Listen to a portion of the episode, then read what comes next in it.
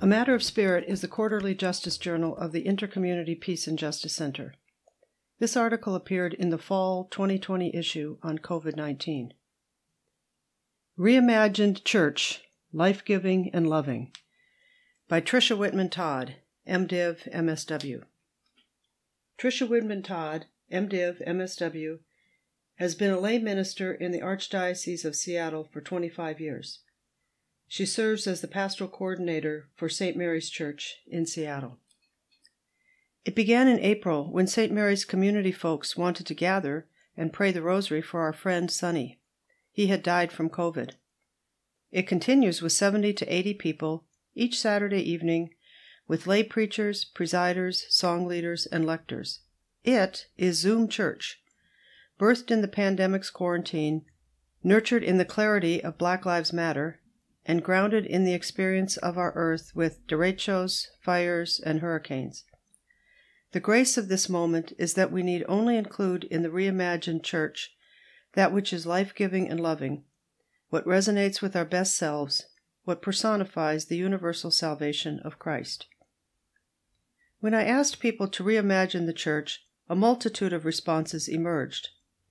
An enveloping hug at her mom's funeral when she was seven her brother calling other parishioners from his home in Lima, worshiping virtually with family in Omaha, Eritrea, or Iowa. Core values are acceptance and inclusivity, flexibility, respect for the spirit in each person, and service. St. Mary's Creed begins We believe in God who creates the universe and gives us life. We believe in a God of love and therefore we believe in the power of love. Reimagine the church as a midwife, bringing to birth the Christ in every person. Whether at the Annunciation, in the mysterious days of gestation, the risky moment of birth, or at the time for this new family, the midwife is there. A midwife, like the Holy Spirit, assumes an abundance of grace, hope, and love. Scarcity in birthing and the church simply raises the fear that leads to violence against the pregnant ones, the children, the family, earth, the other. The first concern of pregnancy is the bodily health of the mother and child. Theologian Sallie McFague calls earth God's body. The midwife understands that the body reveals clues about what is happening inside, clues that must not be ignored. The church must pay attention to God's body. It is on fire. For centuries, the church has greedily built more and more edifices, amassed wealth in art and land.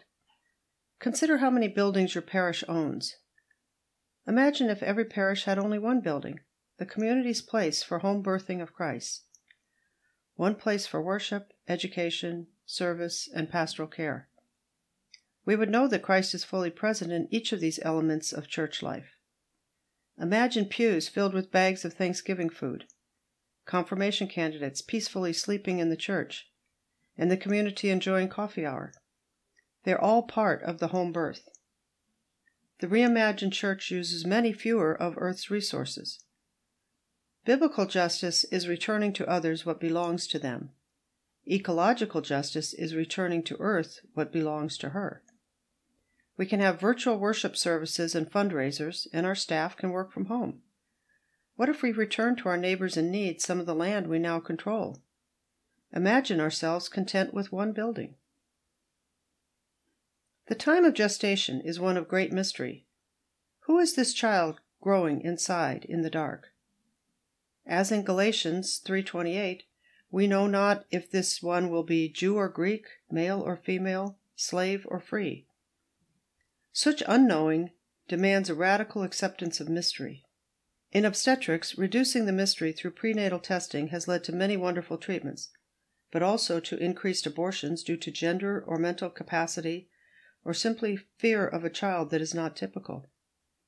The growth of each of our spirits is full of mystery, slow and bursting, intellectual and emotional, denying and believing. The Midwife Church honors the mystery of growing faith through acceptance, belief in the universal nature of salvation, and acknowledgement of Kairos time, that is, of God's time. Because the needs of our spirits are unique, the doctrinal and liturgical power of the hierarchy lessens, making room for each one spirit to speak. Just as the heavens were rent at Jesus' baptism, at birth the waters of the womb break and the child bursts forward. There are only the mother, the child, and the midwife.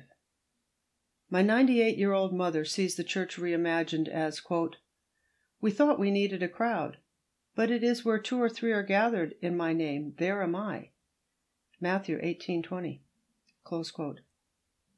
During this time of pandemic and racial clarity, it has been revealed that it is not only the institution, but our personal relationships that are critical to birthing the Spirit in one another. The Church, as the midwife, prepares everyone to be skilled in the way of birthing. How to listen with open ears, accept each one as created, forgive, and appreciate the risks for this particular mother and baby. She prepares us to recognize that the greatest danger to Christ's birth is believing that God ever desires anyone to be less than loving of self and others. Each one of us, and the Church as a whole, gives birth to Christ every morning as Harz von Balthasar writes, quote, What good is it to me if this eternal birth of the divine Son takes place unceasingly, but does not take place within myself? And what good is it to me if Mary is full of grace, if I am not also full of grace? What good is it to me for the Creator to give birth to his Son if I do not also give birth to him in my time and my culture? This, then, is the fullness of time when the Son of Man is begotten in us. The birth of a child and the birth of the Spirit is always the fullness of time. At birth, everything is changed. The midwife church helps the family and community to receive this new manifestation of the Spirit. St. Francis of Assisi was asked by God to repair my church.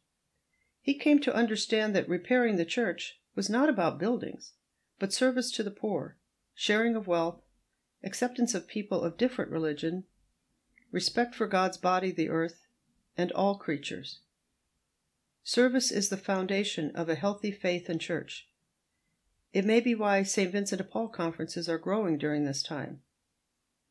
Because God is love, service is the Eucharist available to all.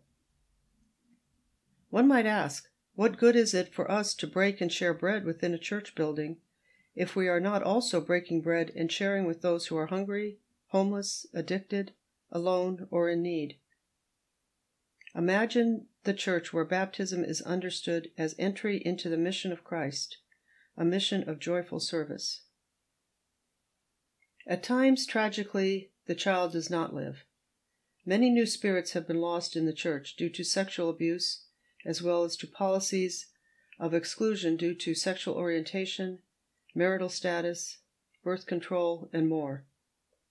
The laity must act as midwives to offer a truth and reconciliation process to begin to heal the pain.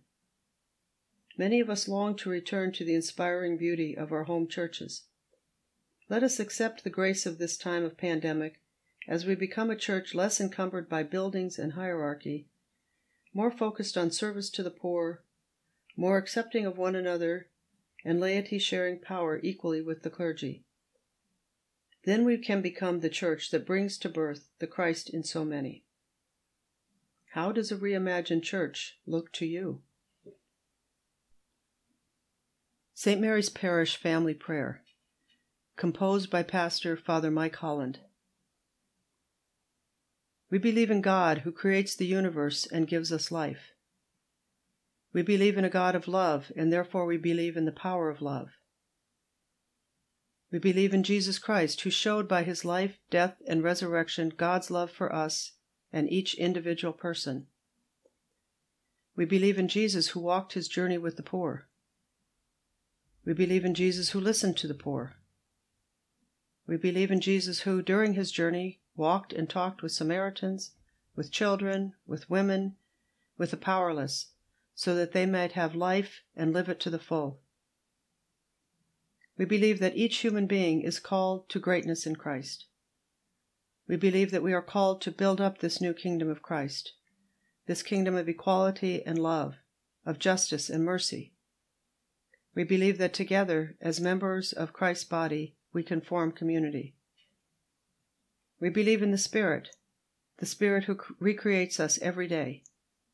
We believe in the Spirit who binds us together with all who are suffering and with all who are yearning to hear the liberating message of Christ. We believe in the Spirit who frees us from racism, from sexism, from the powerful whose actions speak against the kingdom. We believe in the Spirit who indeed binds all of us together as brothers and sisters. God gives life, God renews life, God is life. We celebrate and proclaim the life within us. We commit ourselves to share this life with others. Amen.